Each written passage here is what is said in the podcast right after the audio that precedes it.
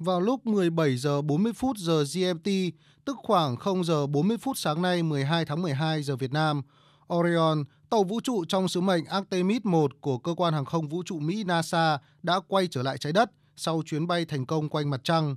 Tàu vũ trụ của NASA đã hoàn thành hành trình kéo dài gần 26 ngày và phá kỷ lục chuyến bay sứ mệnh của tàu Apollo trước đây.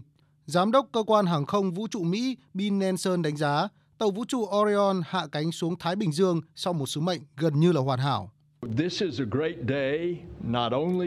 Đây là một ngày tuyệt vời không chỉ đối với nước Mỹ mà còn là một ngày tuyệt vời đối với tất cả các đối tác quốc tế của chúng ta.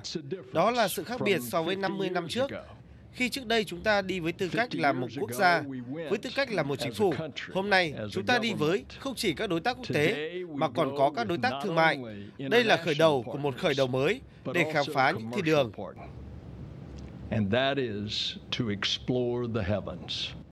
Với thành công bước đầu này, người đứng đầu cơ quan NASA Bill Nelson cũng tin rằng Mỹ sẽ chiến thắng Trung Quốc trong cuộc đua đưa người lên mặt trăng khi cho biết các phi hành gia Mỹ sẽ hạ cánh xuống mặt trăng vào năm 2025 hoặc 2026, trước năm 2030, thời điểm mục tiêu mà Trung Quốc đặt ra. Mặc dù không nói ra, tuy nhiên đang có một cuộc cạnh tranh quyết liệt giữa Mỹ và Trung Quốc trong cuộc đua chinh phục mặt trăng.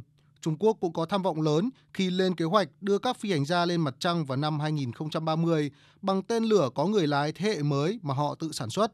Vào tháng 12 năm 2018, Trung Quốc đã phóng một tàu vũ trụ robot mang tên Hằng Nga 4 lên mặt trăng. Tháng 1 năm 2019, nước này đưa tàu đổ bộ xuống vùng tối của mặt trăng. Cuối năm 2020, Hằng Nga 5 với tên lửa đẩy Trường Trinh 5 đã đưa thành công các mẫu ở mặt trăng trở lại trái đất.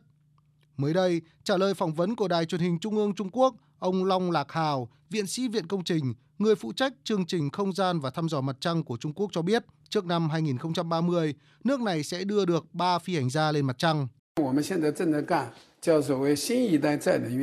Chúng tôi đang nghiên cứu hệ thống tên lửa đẩy kiểu mới. Nền tảng là hệ thống tên lửa đẩy hàng năm, chương trình năm với ba tầng tên lửa kết nối song song. Do đó, tôi nghĩ việc đưa ba phi hành gia lên mặt trăng trước năm 2030 là điều mà chúng tôi có thể hy vọng. Cách đây hai thập kỷ, nếu ai đó nói chương trình thám hiểm vũ trụ của Trung Quốc sắp đuổi kịp Mỹ, có lẽ sẽ khiến nhiều người ngờ vực. Tuy nhiên giờ đây, theo các chuyên gia, sự chênh lệch công nghệ giữa hai bên chỉ còn được tính bằng năm. Cạnh tranh trong lĩnh vực không gian hiện đã trở thành một phần trong cạnh tranh chiến lược giữa hai nền kinh tế số 1 và số 2 thế giới này.